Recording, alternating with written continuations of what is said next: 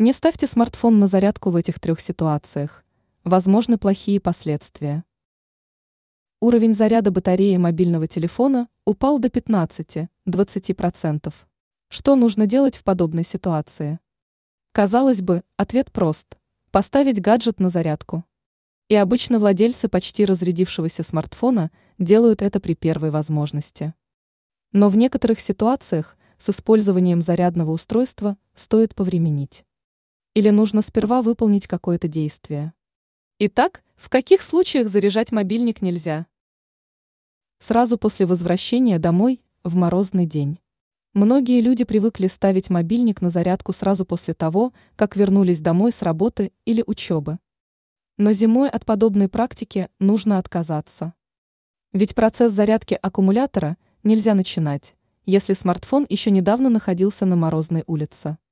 И объясняется такой запрет очень просто. Мобильник может столкнуться с серьезным перепадом температур а это чревато серьезным ухудшением состояния батареи.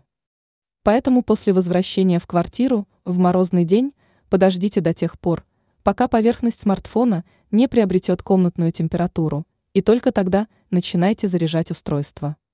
Только не ускоряйте процесс согревания мобильника с помощью радиатора отопления, ведь в этом случае гаджет тоже сталкивается с температурным перепадом.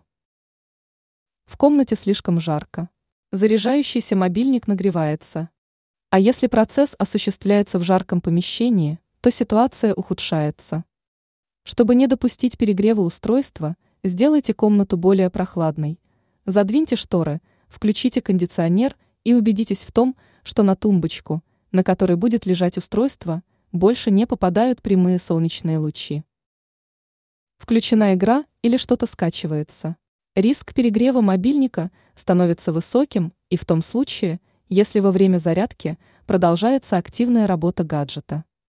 Отключите игры, закройте браузер и дождитесь окончания процесса скачивания файлов перед тем, как подключить зарядное устройство к смартфону.